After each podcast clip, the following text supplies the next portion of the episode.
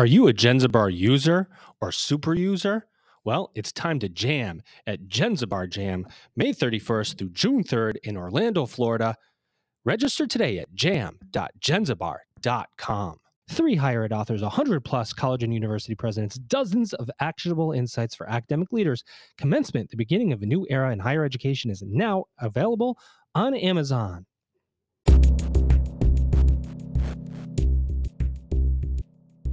Welcome back, everybody. It's your time to Ed Up on the Ed Up Experience podcast, where we make education your business. Dr. Joe Salustio back with you on another episode.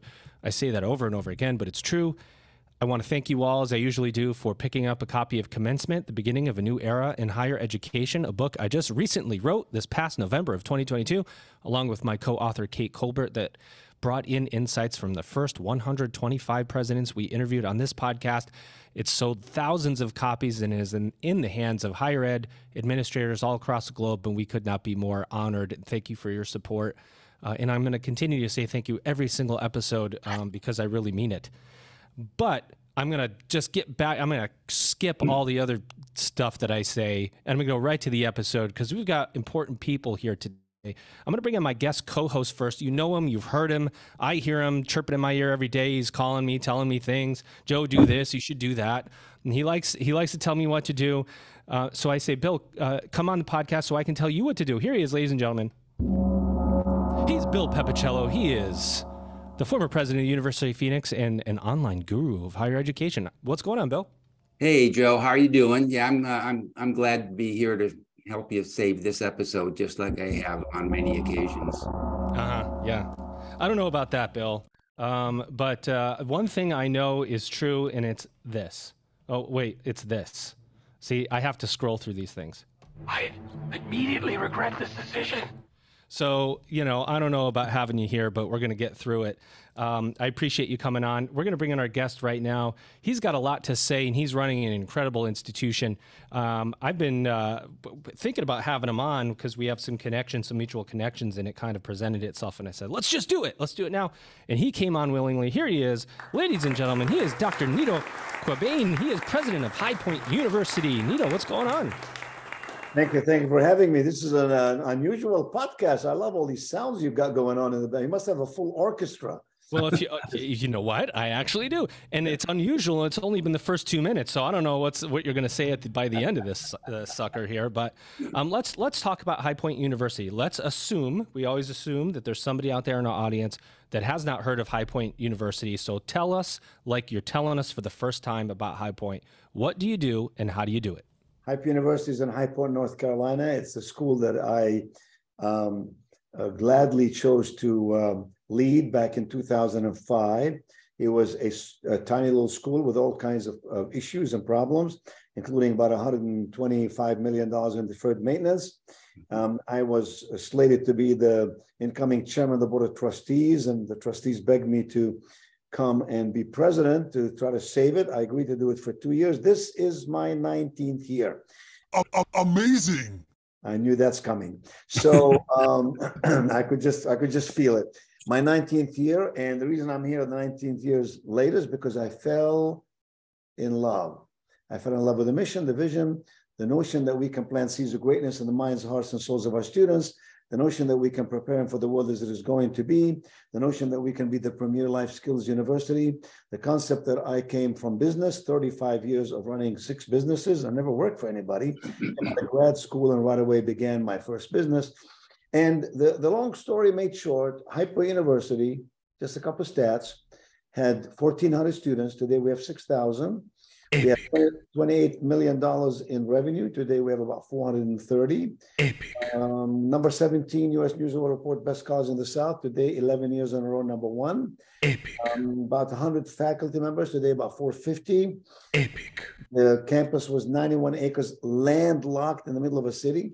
Today, we had 550 acres on assets of about 56 million. Today, exceeding 1 billion. Wow. We've had now about 15,500 applications for our freshman class, growing by about 2,000, 3,000 a year. Most important, we went from 3 academic schools to 13 academic schools. And this is not, little stuff. These academic schools include law, dental medicine, pharmacy, nursing, engineering, optometry. You get the idea. Yeah. At 1:30 today, I'm talking to a gentleman who's, I'm asking for $50 million to name a school of entrepreneurship. We've raised in my tenure about $1 billion. We did not have any capital campaigns. In fact, I don't believe in them. We just sort of create a great product, Joe and Bill. We create a great product. You know about that. And when you create a great product, people will beat a path to your door. Doesn't mean they always buy from you, but they'll beat a path to your door. So our faculty here are not teachers. They're enablers of learning. At High Point, we do not weed students out of the system. We weave them into the family. And I believe our culture is incredible. It's extraordinary. And yet we understand the concerns. We really understand the needs, goals, fears, and aspirations of parents. And more importantly, we understand what it would take for a graduate from college today to excel in an ever-changing, globally competitive marketplace. You said so much. Okay, I don't even know how to contain myself right now with all these questions. I will tell you first impression. You used a lot of business words in there, and boy, you're in higher education. We don't use business words in higher education. Oh, we do it at Hype University, Joe. We do it at Hype University. That's my question. How do you keep faculty, staff, what would be considered traditional higher education, on our toes from a business perspective? Because I'll tell you this. We fear change. Right? How do you keep the entrepreneurship vibe of a business professional going? Okay. That's a great question. And number one, you both need to know, this is the middle of my 19th year. Listen to me. I have not had one conflict with faculty. Not one. You understand the needs, goals, aspirations, and fears of others, and when you commit yourself to build bridges of understanding with them, when you become the person who, the catalyst, who can give them what they want, which is security, sustainability, an academic atmosphere, best facilities, great offices, and making sure that you give them good students to teach, and you make sure that the environment is conducive, then people are willing to be elastic in their agility and flexibility to tolerate a business guy like me. So I am very, I'm sort of a very, very open person. I tell you what I'm thinking. I have a faculty meeting tomorrow. I send faculty all kinds of, I sent one today by, a columnist who said that higher education is, to naught, and it's, losing its purpose, and people don't want to spend all that money. And I send them stuff like that. I have prepared the faculty meeting how 56 colleges and universities have shut down in the last 2.5 years. How more than 450 of them have gone out of business. I'm not talking about profit, it's nonprofits now. Business, in the last 14 years. And I explain, Joe, to your question, I explain the fundamentals needed to run a solid organization. And I show you how, when you follow these fundamentals, you are much more likely to succeed yourself. At the end of the day, why are you a faculty member? Because you want to help these students to become really good at what they do. And that's the purpose of why we exist. So I believe when you explain things, and when you have an open heart, and when you're a fair and just president, people respond. It doesn't follow, therefore, that they're like everything we do or everything I say. Those are two different things. I don't want everyone to be a copycat of this president. I want people to have variable ideas and come from different perspectives. But at the end of the day, I am the CEO, and I have to call the shot, because I cannot sacrifice the university for the sake of any one group or any one person. I have to look at the next 100 years and say, we are planting seeds to ensure that these students will be remarkably proud of the institution where they graduate. So, Joe, I don't know if I answered the question, but I had 6 businesses myself. I came, as you know, from the Middle East, $50, could hardly speak English. My dad died when I was 6. My mother had 4th grade education. She brought us up. And you'll forgive my lack of humility. I was very, very successful in business. And I have some of the highest awards to prove it, in certain organizations. But that means nothing if I can't connect with people. So it's not about communicating with, It's about connecting with. You know, it's the difference, both of you know this. It's the difference between content and context. So faculty have enormous content in their disciplines. Certainly, I'm not a scientist, so let's take science faculty. They have enormous content. They know exactly everything about biology and you know, mathematics and new engineering and so on. But content, my friend, in absent of the context in which it might reside, is insufficient, it's incomplete, it may be inaccurate, and it's frustrating. So my job is to explain to our faculty here the context in which higher education fits, but much more importantly, focus is more important than intelligence. I'm focused on High Point University. What is the context of High Point University? How will we thrive and survive? And by the way, gentlemen, we have survived and thrived over here. You should see this campus, you'll understand. And so I think when you explain it to people and you say, ladies and gentlemen, I think I have some answers here. Listen to me. I think I know some of these fundamentals. Listen to me. I serve on the board of the 5th largest financial institution in the country. I helped start a bank back in 85. I think I know something about financial strategy. So listen to me. And just like I'm going to listen to you about academic matter and the needs thereof and the resources you need to activate these students in a meaningful way. You will learn by the numbers. I will teach you. I love it. Bill, over to you. Well, you've already answered the first 17 questions that I had, which is terrific. You're swinging it back to me then? No. Oh, okay. No, I've had enough of you for a while. May I do the thinking, please? You know what? I'm blown away by everything you've said, Nido. I mean, I was hired and worked with John Sperling at the University of Phoenix for many years. And he had many of the same attitudes that you did. He came at it from a different direction, but when he was there and when the university was successful, it was for the very same reasons that you're talking about. The one thing he told me when he hired me was, if you do what's right for the student, everything else falls into place. And I think that's... And the parents, in my case, and the parents. Yes, in your case, and the parents. And that's something that stayed with me through my career, but it's also, it's great business sense. You know, you do what's right for the consumer, for the customer, and let's face it, the parents and the students are customers. Then it all comes out right. What I'm interested in having you talk about a little bit is, obviously, you have translated your attitude and your philosophy into the curriculum there. I read that you teach a president's seminar on life skills, and then as students go on, there are a variety of experiential things that students can do, internships and undergraduate research.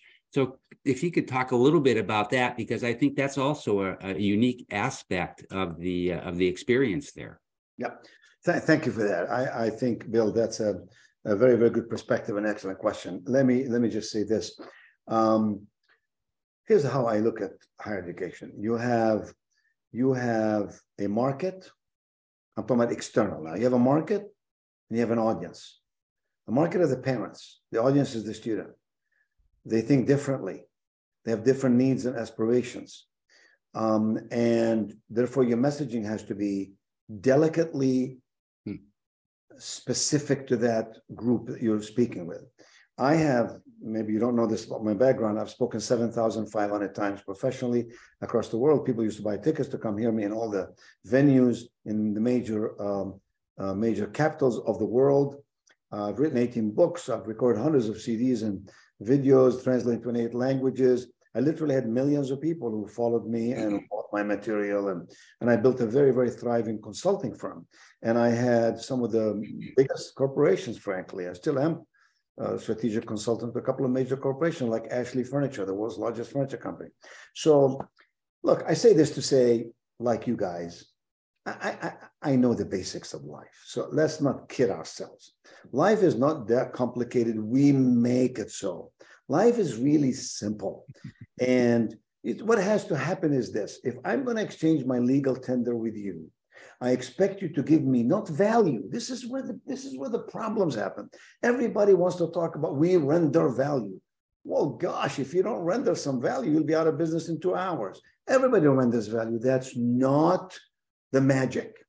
The magic lies in the fact that you must render appreciated value. Let me give you an example. Here's the example. Steve Reinemann, who was the CEO chairman of PepsiCo, is a friend of mine, former CEO chairman. If Steve has sent me a truckload of Pepsi products, just gratis, compliments, dear Nido, gift from me to you, you would agree that has value. How do we know it has value? It has market share. People buy Pepsi products. For me, it would have had no appreciated value. I don't like Pepsi products. I like Diet Coke. So where's the appreciated value? If I gave you 2 first-class tickets to fly to Hawaii, all expenses paid, but you're afraid of flying, there's no appreciated value in that gift.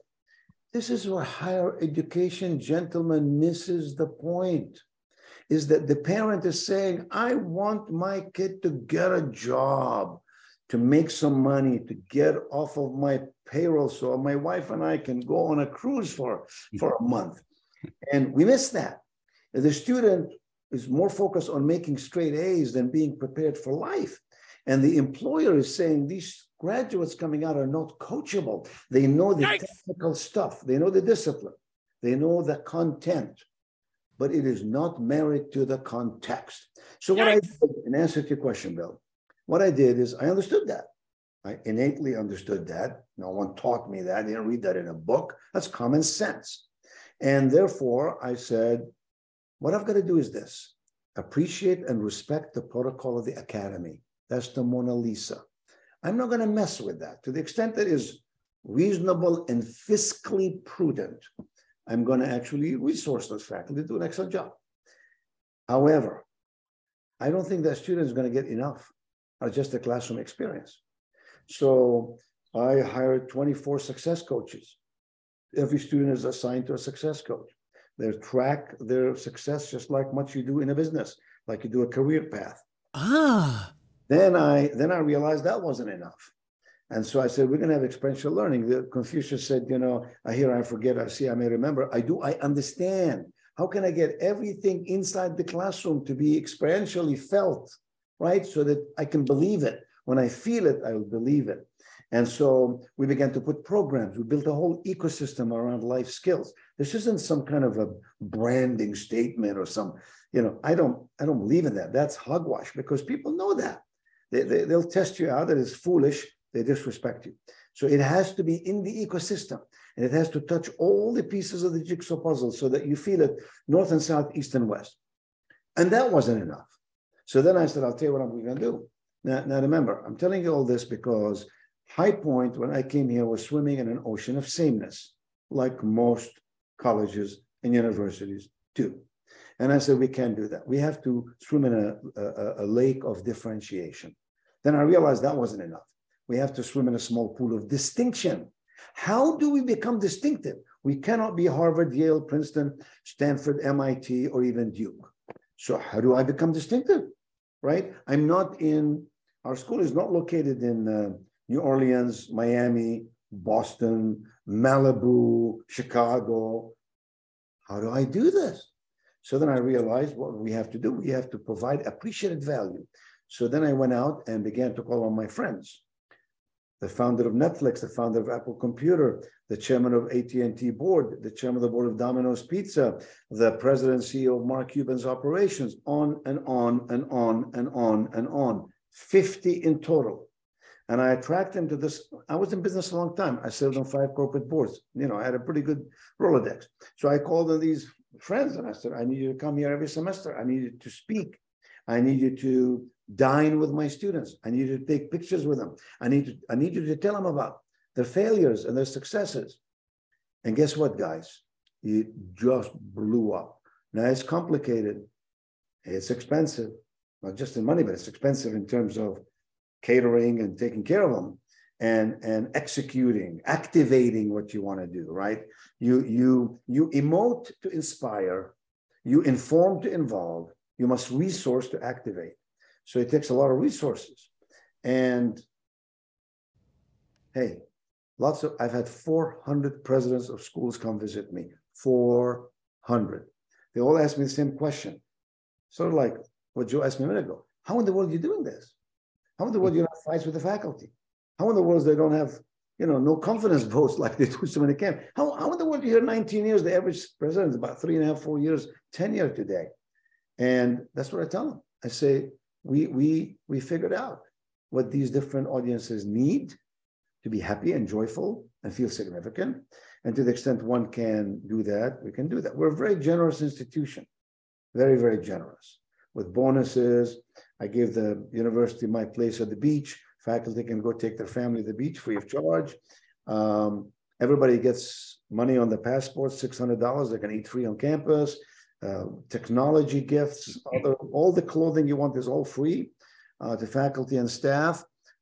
This is a different mindset, but we have never lost sight of the fact that we're an educational institution, that the academic protocol must be preserved, that I wouldn't want in any way to do something frivolous. Everything must be substantive and substantial. That's how, Joe, to your question, faculty respect that. But I'm also a straight shooter. You see how I'm talking to you? That's the way I talk. I'm a straight shooter. Like you two gentlemen, I also know my stuff. I'm not some guy who just came off the street.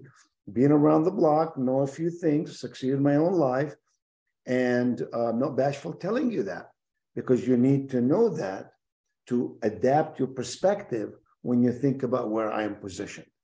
And, you know, it works, man. What can I tell you? It works. I don't mean to suggest it's easy. I wouldn't want a single person here, Joe, listening to us or watching us, to assume that it's a walk in the park. It is not a walk in the park. It is complex to lead the university. It is difficult to fill enrollment the way you want to fill it with the right discount rate and all of that. Our discount rate is under 30%.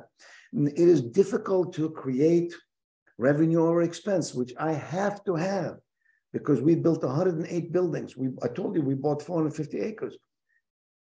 We don't borrow money. Everybody wants to say, oh, Nido, you know, got this, here's a house of cards. That's baloney, that's jealousy, that's envy. Every building we built on this campus, we built with cash. We don't even have a construction loan. So we're pretty adept, as you gentlemen know, we're pretty adept at managing cash flow. And business families love this. They eat it up. They want to place their kids in an environment where they can get a solid academic education in their discipline, but also be prepared for life. And that's why my— Prepare to be astonished. And that's why, my friends, I'll tell you, we're doing very well. And I'm very grateful. We're a God family country school. I should tell you that. We're a God family country school. Let me shout it from the mountaintop. I'm a patriot. You see American flag behind me. I put my hand on my heart when we salute the flag. This is not a school where you just— anything goes. It's not. And yet we're an inclusive school. We have people with all religions and no religions, all political parties and some lost people who don't know what that is. But nevertheless, it works. Somehow it works. I believe when you respect other people and when you're civil, when you're inclusive, and when you're fair and just, fairness and justice. And frankly, gentlemen, when you're authentic. I put authenticity above charisma any day of the week. Mm. I want my people here, including faculty, to know this president is honest and forthright. I may not like what he does. I'll give you a simple example. You want to take the most difficult subject that you could ever discuss? It's called tenure. No. I say to faculty, I'll ask you one simple question. Why isn't tenure booked on the balance sheet as a liability? In business, when you have a promissory note, you book it on a balance sheet as a liability. So explain something to me. Does it make any difference to you if you have full tenure, but you're working in a failing institution? How is that? How does that preserve your own personhood? How does that— what are you going to tell people? I don't make any money and my job is maybe in peril, but I'm tenured? It doesn't make a bit of sense. So at High Point, we have to be very responsible. We cannot tenure everybody. I talked to a president, 90% of his people are tenured. No wonder these schools are going broke. Mm. The ones that have endowment and all that, we're not talking about those. We're talking about all these schools in the middle and below who are struggling. There's a school in Alabama, I won't mention the name, Phi Beta Kappa, about to go out of business. They had to go to the legislature and say, if you don't give us money, look it up. If you don't give us money, we'll have to shut down. What the heck is going on? And the legislator said, can't give you money in private school. This is tax money. So they said, well, can you lend us some money? They're trying to borrow $30 million from the legislature. Our leader of that school, I take a very different approach. So I had those problems, my friend. I told you 120 million deferred maintenance, but we went from 56 million to more than $1 billion net assets. And you should see this campus. I mean, we built a ton of, we have academic facilities like you can't imagine, laboratories of the highest order. And the schools we started are difficult schools, as I cited earlier. They're not simple schools to start. They're very difficult. Accreditation, as you know, very, very difficult. So I'm a no-nonsense guy. I'm a results-oriented guy. Everybody has a T-shirt that says results rule. Effort is lovely. I'm grateful for it. But results rule. You got to show me the bottom line, the results. That applies, Joe, to admissions. It applies to facilities. It applies to business office. And it applies to faculty. Excellent. If I have classes that have 6 people in them, I go bonkers. I'm losing money in that class. You have to explain that to faculty. Most presidents maybe are scared to do that. I say, look, I've done my homework. I literally have someone go around and look at every hour. When I first came here, we had classes. I know I'm going too long, but listen, you're kind of listening to me. When I first came here, we had classes basically that went from 9, 10 in the morning, about 2 o'clock in the afternoon. Now, lesson number 1, load management, efficiency, productivity. And every school wanted to have its own building. I said, time out. I can't do that. Let's start the insanity. That's against my nature, yes. So I said, we're going to have class from 7:45 in the morning to 7:45 at night. And some professors would like to teach at 7:45 in the morning. There's some who like to teach 7:45 at night. Guess what? It works. Load management. Why do we have red-eye flights? Why? People misunderstand. They think it has to do with the atmospherics and so on. The fact is those airplanes cost so much money, they must stay in the air. Otherwise, you will never get your money back. Well, we built a $100 million building here. I can't use it 4 hours a day. So our faculty here are on campus Monday through Friday, minimum 5 hours a day. And they teach, as well as they get involved in. We don't have faculty who teach one class and make $300,000 a year and spend all the rest of the time, research or whatever. I respect research. For sure, I respect research. America needs more research, but we're not a research. We're not R1 or R2. We have doctoral programs in 7 or 8 disciplines. But some of our faculty do research. In fact, yesterday I'm very, very proud of our undergrads. I went to all of their undergrad research. It was fabulous. I'll talk about it tomorrow at the faculty meeting. But you got to teach. You got to be in the classroom, right? Everything is about productivity and efficiency. Otherwise you lose. You lose. And then I show examples of colleges laying people off, taking away 401k, making them teach 16, 20 hours. The chair is broken and the projector doesn't work and it's from 20 years ago. That's not going to fly. These kids coming to our schools today are so savvy, so socially engaged, and they know technology like the back of their heads. We talk about AI, artificial intelligence is going to change the world. It's changing the world. But here's the deal, guys. You can have all the artificial intelligence you want. You'll never have artificial wisdom. Yeah. Artificial wisdom. Yes. Wisdom. It's time to jam. Oh, yeah. At Jenzabar Jam, the annual meeting for the Jenzabar community in Orlando, Florida, May 31st through June 3rd, 2023. You are invited to join us for the annual gathering of this Jenzabar community at the Gaylord Palms Resort in Orlando, Florida. Don't miss it. You're going to discover new tips and tricks that you can save your office time, resources, and money every single day. It's time to jam. Register now at jam.jenzabar.com. Oh, yeah. You know that the world of higher education is experiencing evolutions and revolutions. You want to be part of the progress. Commencement, the beginning of a new era in higher education with insights from more than 100 college and university presidents, will show you how. Get your copy of Commencement, the beginning of a new era in higher education now on Amazon right away. We think you're going to love it. It's amazing. Nido, I want to, one of the things that the lesson that I'm learning here, I'm not learning it, but you're reinforcing it. It's something I used to tell my staff and my faculty, is that every business decision you make is also an academic decision, and every academic decision is also a business decision, and you have to balance those two things. Now, having said that, have you made the decision, whether it's business or academic, to stay residential and not have a large online presence? The answer is yes, but I don't know that I'm right. Okay, so let me just qualify the answer. During COVID, we stayed open. We spent $20 million to ensure that we have a safe campus, and I asked the parents this simple question. We can go online for those who want to go online. You can stay home and study remotely, and our faculty were fantastic. They agreed to do both. It's unbelievable. I bonused everybody, and I said, you are unbelievable to be able to do that. And, but I stayed open. I said to the parents, what do you want me to teach your kids? Every time there's a problem, we go hide. We put our light under the bushel.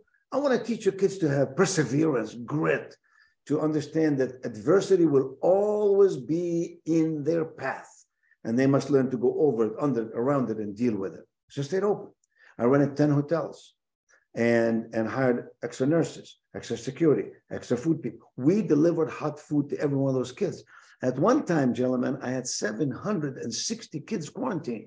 Now, you know what I just said to you.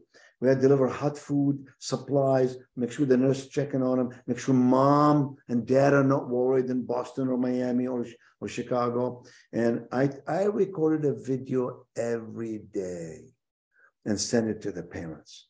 Let me tell you what's going on today. Let me show you. The kids are doing fine. Sure, we have, you know, these masks, and sure, we're sitting separate. But I want, it's normal, guys. It's really normal. Look, we're doing it. We're making it.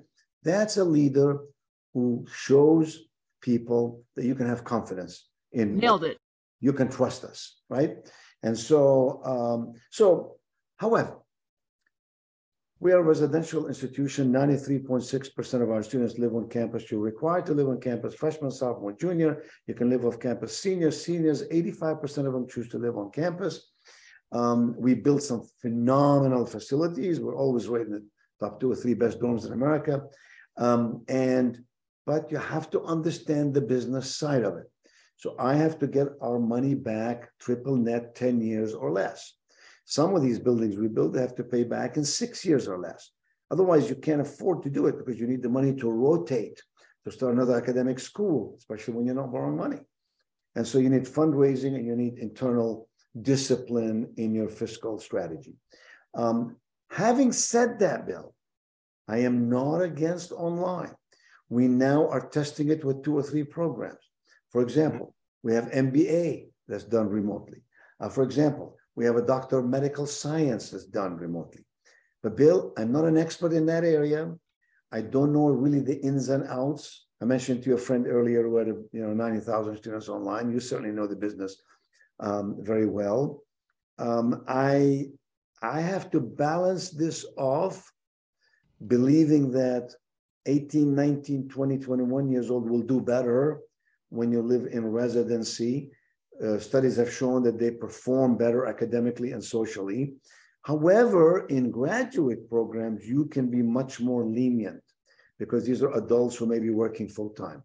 So you help me. I'm open to it. I want to learn more about how to run a program online well. The other thing is, online, I think, takes certain structural changes. And I don't think that the revenue over expense, I'll use those words, is as fruitful as a residential program because we have housing that's tiered. Most people don't like that. Yet life, all of life is tiered. You get what you pay for. So you can live in tier 1, you can live in tier 5. There's certain people who say things about us here and say, oh, I can't believe they do that. Everything should be equal to everybody. And then these kids graduate from college and they're trying to sit in first class when they have a coach ticket. Good luck, you'll get arrested. Yeah, they go to their first job and not everything is equal in that job, is it? Hello. And the boss says, you got to earn it. You got to show me you can do something and we'll move you up. You don't just ask for it. So, but Bill, to your question, we have to learn more about that, and we have to become better. And I know that Joe has a terrific program in that area and does a lot of that with adult learning and so on. We're not there. But if you have recommendations for me, I welcome them offline anytime. Okay, well, maybe we'll talk. Yeah. I got one more I wanna ask you. Bill, send me your contact information. I will do that. Joe, for all of your listeners and viewers, here's my email. You can write me anytime. I have one assistant in my office, one. I do my own speeches, my own prep for the board. I answer every email myself. I don't have this president ad. I have N. Qubein, N-Q-U-B as in boy, E-I-N, N as in Nido, Q-U. There's no E after the U. It's N-Q-U-B-E-I-N at High Point, one word, HIGHPOINT.edu. So send me your information there, and I'll definitely be in touch. You, Joe. You too, Joe. We're all on the same email together on this invite, by the way. That's right. Yes. I mean, so Joe, you're an expert. What you do is unbelievable, man. So that's the truth. I'm going to read the book Commencement. I'm going to go buy it today. It's a great book. I don't want to send me an autographed copy because then I have to keep it. But if I buy it, I'll read it, and then I'll put it on eBay and get double the money. Well, one last thing I'd like to get your thoughts on, Nido, before I throw it back to Joe, because he's been unusually quiet today. And that is, well, clearly there's a real life business experiential focus at High Point. What's your position there on integrating the liberal arts and general education? How do you see that? Yeah, well, I'm a business major. You know, I went undergrad and grad business.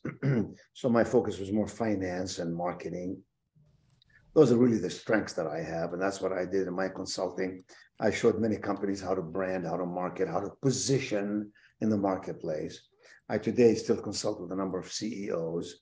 My position is we need liberal arts. If you define liberal arts as, you know, how do you acquire critical thinking, if you define it as understanding our history and history in general, because it does enlighten us in all kinds of ways. I'm a ferocious reader. I read 2 books a week. So I love to read about other leaders, what they've done, the good and the bad, the successful and the failures. And so liberal arts in my book is very fine. It's A-okay. I have determined, though, that I could not make High Point University sufficiently successful today, tomorrow, and forevermore, only on liberal arts. Mm-hmm. So we've opened up all kinds of healthcare, programs here. I have PA, PT, you name it, we've got it. And we started engineering school and that has computer engineering and so on, because that's the future. So, or that's the present, really. So we have got to become much, much stronger in the disciplines that have a future view, right? So that's engineering, technology, sciences, healthcare. I've discovered something amazing. And that is when you start these graduate programs in these disciplines, you attract remarkable faculty. Amazing. Learned people, you know, who have done extensive research, or written all kinds of books, and who have made all kinds of presentations. They know the stuff. So what that has done, in a curious yet wonderful way, it raised the whole tide here of excellence among faculty. Even the undergraduate faculty have been here for a while. There are only about 30, 35 faculty today who were here when I first arrived. And that's because we had 100, most of them retired by now. By the way, every year we lose about 7%, 8% of faculty, some for natural causes, you know, a spouse is somewhere else, or they want to live next to their parents who are aging. But some, I'm sure, they may not tell me that, dissatisfaction with who we are. Some don't like the fact we're a God, family, country, school. That's okay. I respect that. I don't judge that. And I tell it every open house, by the way, we're a God, family, country with a Premier Life Skills University. If that bothers you, I respect that. We will not judge that. but this may not be the school for you. You know, one thing, you know, I got to tell you about the life skills conversation, and on kind of piggybacking off Bill's topic as we get closer to the hour, but I want to make this comment. So much as we talk about liberal arts and gen eds, they're named poorly, and they're named poorly for parents to understand that their kids are going to actually learn something. And if you think about taking a class and renaming it to, how about AI prompt generation, or math for Excel, or how to sell? 101, how to sell yourself in an interview. Or you think about, we learn these things within courses, but if we actually named courses to what they did and how they communicated, you'd be talking about changing the entire appreciated value of higher education.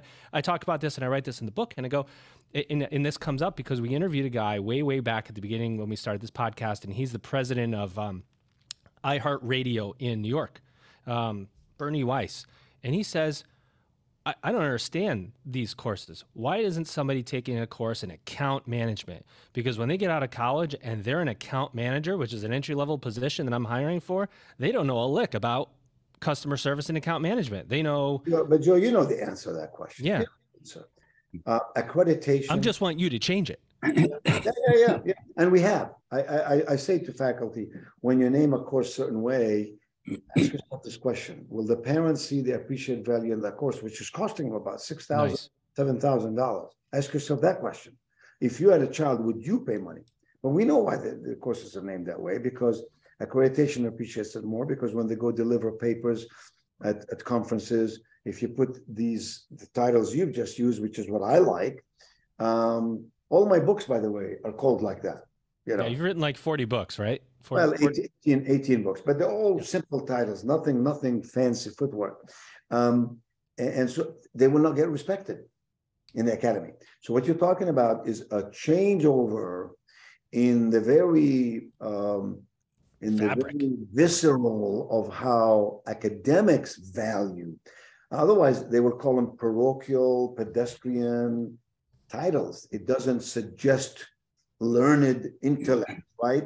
So, but you're exactly right. Parents don't relate to that. Employers don't relate to that. Yeah, that's right. There it is. No. Yep. By the way, at High Point, every student is required to take a sales course. We put them on camera. You have to sell me something. Yeah. Every student has to take my class, in which we teach everything from leadership to communication to fiscal literacy. And we have all kinds of practical and pragmatic disciplines here that we teach, and we bring all these people to come and talk about. I want to be sensitive to your time, Nido, and I want you to take a few minutes to give us anything else you want to say about High Point. Open mic for you to say anything you want, and weave that in to what you see for the future of higher education. Yeah. Thank you for that, Joe. I do not think that High Point University is the end-all, be-all, the perfect place. I do not. I think we are a work in progress, as we should. I think the world around us is changing in a very, very fast pace. We must adapt to it, and we must understand it and acknowledge its application in what we're doing. So I do not raise my hand and say, everybody do what we're doing and you're going to be phenomenal. I don't know that. I will never proclaim that. What I do know is that we're in High Point, North Carolina, and we have challenges in certain areas, and we had to do things to take the school in a place that can be very competitive. Sadly, I say to you today, our students apply High Point, University of North Carolina Chapel Hill, SMU, Pepperdine, and I go Miami, and I go, holy cow, I don't want them comparing us to these schools. Can you cut me some slack over here? The market doesn't care. Yep. The market perceives you the way they want to perceive you. So my advice to higher education would simply be what you've already, both of you said. Number one, you got to be practical. You got to be practical.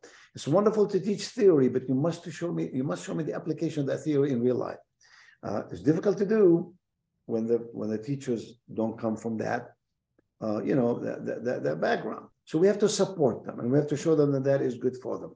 Number two, I hope any academic leaders listening to us today will forgive me when I say this. I know that a university like High Point or Lindenwood are not a business. I know what a business is. I know that. However, if we do not employ business fundamentals, it's hopeless. We will be inefficient, unproductive, fiscally irresponsible. We wouldn't know when we have an economic downturn like the most disruptive economic times that we had in America, 08, 09, 10, 11, 12. And COVID comes along and we throw our hands in the air and say, government, send us money because we can't survive. All those to me are natural, instinctive responses that we have to understand, we must employ that. So that means you gotta have on your team people who get that. Not just, say this respectfully, not just people in the business office or CPAs, for example. We need those. We want a clean audit every year. We want everything done correctly in procurement, in accounts payables and receivables, all that.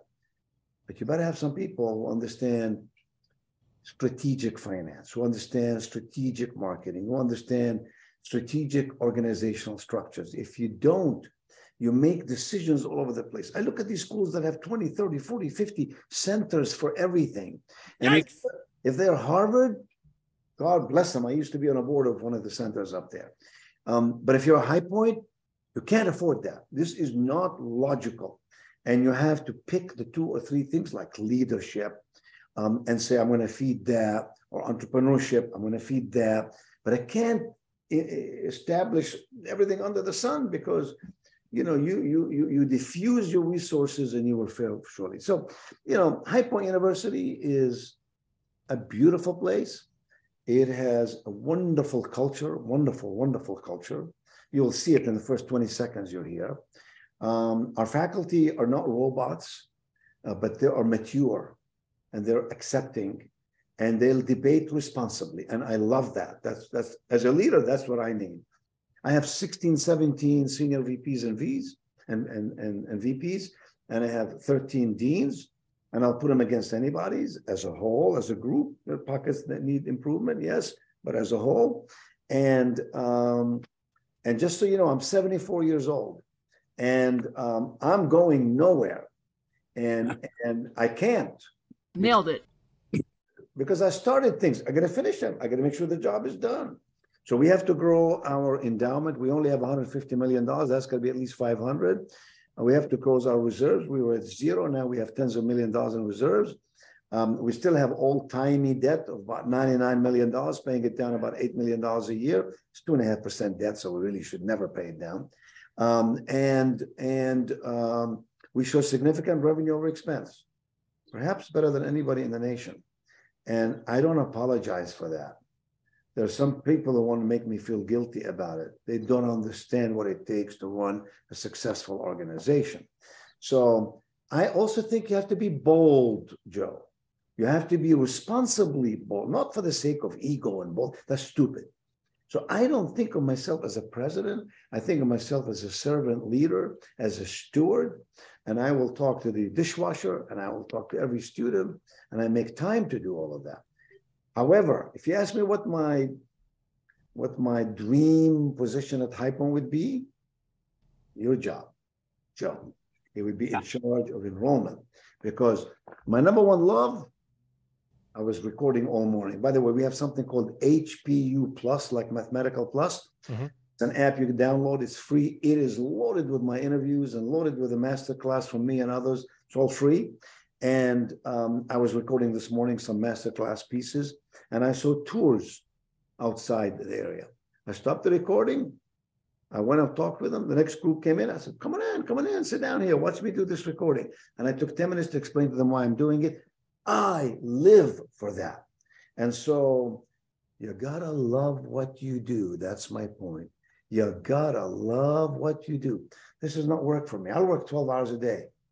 14, I'll come Saturday, whatever. It's, my kids are grown. My wife is very understanding. She's very involved in the university as a volunteer. And I love what I do. And I love doing this. I do podcasts maybe once or twice a week. Not like this. Not like this podcast. No, not like this. No. Usually it's one person. Half learned it. But today I've got Google in front of me here.